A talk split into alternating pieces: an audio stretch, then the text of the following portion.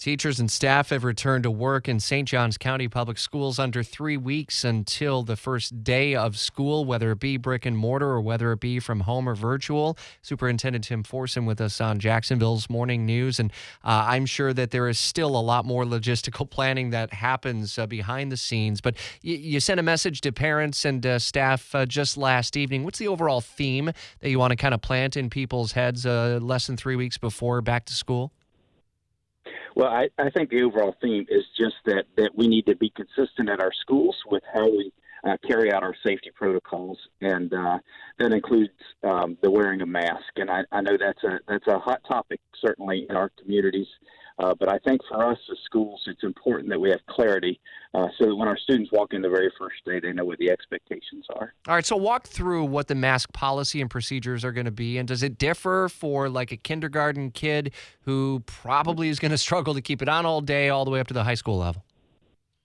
Well, it, it it varies really not by um, the age of the child. It, it varies by the, the environment and circumstances they find themselves in in the day. So our you know our expectation with uh, masks is they are required when you come on campus. They're required until the child reaches that first classroom that they're in each day when they have a, a temperature check. Um, and then if they're in a classroom where they have the ability to social distance, um, and it's that's actually probably more frequent in our elementary and our primary classrooms.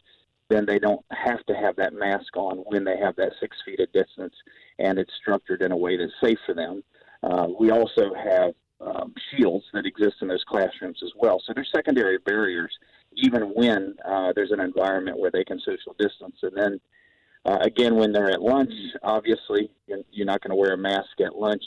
Uh, but but throughout the day, when they're moving, when they're in the hallways, when there's a risk of um, close contact, uh, the expectation is that masks are worn. And in some classrooms, uh, especially secondary classrooms, where there may be upwards to 30 students, uh, the, uh, students and, and the adults may have to have masks on throughout that class period. Are there consequences for refusal to do so? Well, I, I think one of the things we've tried to do is not not make it a um, uh, code of conduct uh, punishment type of situation. Last thing I want to see in any student's record is consequences for not wearing a mask. There may be consequences for insubordination or defiant behavior, but really not for that. I think one of the things I did share in my message, though, is that um, if, if it's repeated and, and we just can't get compliance and cooperation and support from a student, then we may move that student to the distance learning environment for a period of time, uh, just because I'm not going to put uh, other employees and other students at risk. Are you troubled at all by some of the images that have come from places like Georgia? I think of the Paulding County School District outside of Metro Atlanta. They got a lot of national attention, fair or unfair, however you want to judge that, about uh, crowded cla- or crowded hallways, no one wearing a mask seemingly. Does that give you pause on any decisions that you've already made, or what over the next couple of weeks decisions you will make? Well, I, I think it does. I think it, it's just smart to to observe what we're seeing and, and what's happening. And I think that um, one of the things that it reinforces with is it, it can't be uh, an optional kind of circumstance. We can't have some uh, opting out of a mask and others uh, having great anxiety over the importance of everyone being there. So, so we have to be consistent about what our expectations are.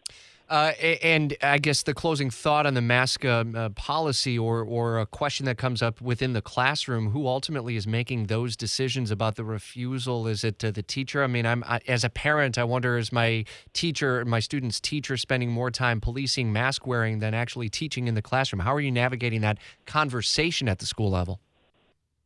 Well, and I think that's one of many conversations that I wish we didn't have to have but I think there'll be conversations about personal um, sanitation and hand washing and and behaviors that we need, especially with young children. We're going to have to repeatedly have those conversations, and and wearing a mask and and the importance of that is just just we're looking after you and we're looking after the, your friends and your and your peers in the classroom. And so we, we certainly want to take it from a positive perspective. But yes, there'll be conversation, there'll be repeated conversation about about masks and about sanitation. All right, under three weeks to go. We'll have another chance, I'm sure, to visit before August 31st comes around. Superintendent Tim Forson, St. John's Schools, and we're committed to bringing you close to all of the information that matters most to you from every community. We heard from Duval School Superintendent Dr. Diana Greene late last week on Friday, and we'll continue to explore the depths going forward. Certainly, we're all learning this together, aren't we? 755 as Jacksonville's morning news continues